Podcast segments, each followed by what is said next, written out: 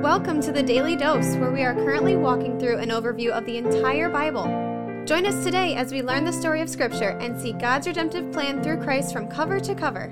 Let's listen to Matt Reisetter, Director of Christian Crusaders and the Cedar Falls Bible Conference. Today we're going to be Luke 23, verses 26 through 31. Jesus is on his way to be crucified, and we've only got about a chapter left in the book of Luke. Before we jump into this, I want to say thank you to the family leader. They are our 2022 Daily Dose Devotion sponsor. You can find out more about them in the announcements at the end of this devotion, and thanks to the family leader for their support. Let's jump right into verse 26. And as they led him away, they seized one Simon of Cyrene, who was coming in from the country, and laid on him the cross to carry it behind Jesus. Now, Simon Simon of Cyrene is mentioned in both Matthew and Mark. We did a devotion specifically on him in this event where he is thrust into the limelight, being asked to carry Jesus' cross. That's Mark 15, 20, and 21, episode 649. Go listen to that for more on Simon of Cyrene. I'm not going to say anything more about him now. Verse 27 And there followed him a great multitude of people and of women who were mourning and lamenting for him. Now, here's something interesting I learned when I was studying this text. It was commonplace for a crowd to follow somebody who's going to be crucified. In fact, the whole event was intended to be a public spectacle by the Romans so that rank and file citizens would get in their minds what happens to people who are the enemies of Rome or who are unlawful within the empire. Oftentimes, history tells us that they would not take the most direct route to where the person was going to be crucified in order to make the spectacle greater so that more people would see this parade going by. Most times, some Roman official or soldier would carry a sign with the condemned person's name on it and the crime they committed. They would call out their name and call out the crime that was committed. And so it's not terribly unique that Jesus would have a crowd of people following him to his crucifixion. It says some in this crowd were women who were mourning and lamenting for him. In other words, they were supportive of him, they were sympathetic with him, some of his followers for sure. And maybe some of them were just mourning and lamenting that this guy was going to go die pretty soon. Whatever the case, in verse 28 it says this But turning to them, Jesus said, Daughters of Jerusalem, do not weep for me, but weep for yourselves and for your children. For behold, the days are coming when they will say, Blessed are the barren and the wombs that never bore and the breasts that never nursed. Then they will begin to say to the mountains, Fall on us, and to the hills, Cover us. When Jesus speaks to these women this way, it's thought of by many theologians and scholars as Jesus' final sermon. Anything else he says after this point before he dies is just short phrases or snippets, which are largely in the form of prayer to God. But when he speaks to these women, Jesus' meaning is twofold. One, he's looking forward 40 years ish to 70 AD, when the Romans will sack Jerusalem, they'll destroy the temple, they'll kill a ton of Jewish people, old and young. And this is an event that's been prophesied from long ago, and it is in part punishment to the Jewish people for their rejection of Jesus, punishment by God. Jesus says, Don't cry for me, cry for yourselves and for your children, because some really bad days are coming.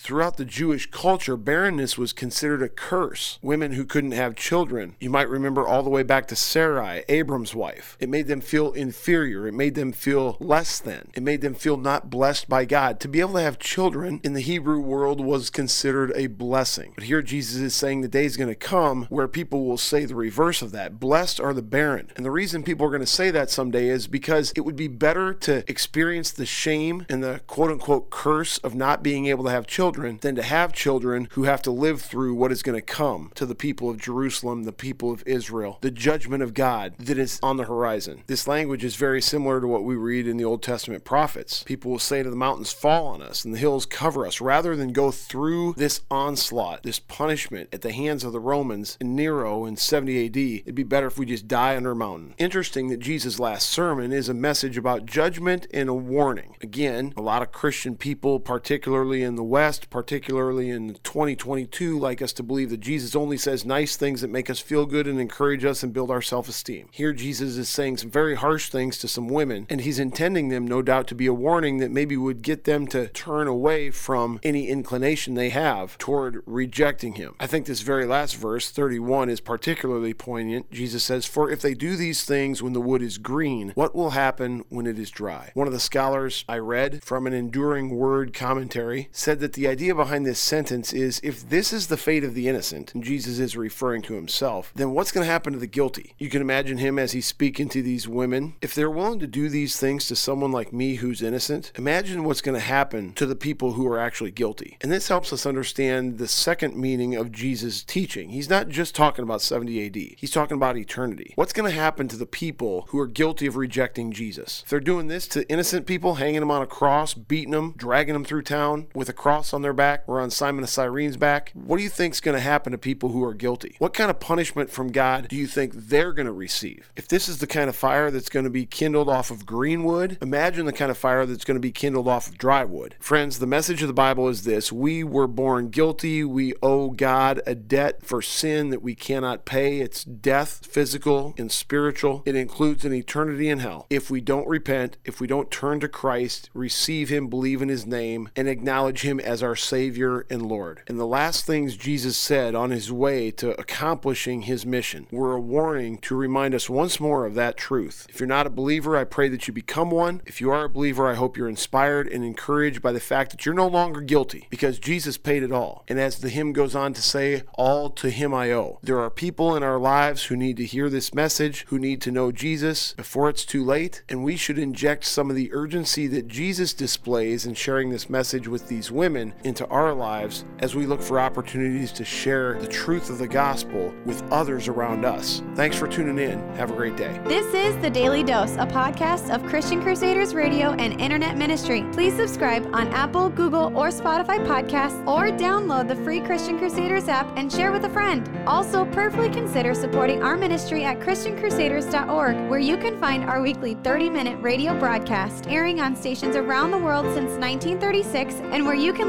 listen to our Conversations podcast featuring inspiring interviews with interesting Christians. Special thanks to our 2022 Daily Dose sponsor, The Family Leader. God designed three social institutions the family, the church, and government. At The Family Leader, they are bringing all three together, honoring God and blessing our neighbors. Learn how and join them at thefamilyleader.com. We also want to highlight another special ministry partner, the Cedar Falls Bible Conference. Check out conference videos and schedule of events online at cedarfallsbibleconference.com and mark your calendars for Saturday, July 29th through Saturday, August 5th, 2023 for the 102nd annual Cedar Falls Bible Conference. Thank you for listening and may God richly bless you.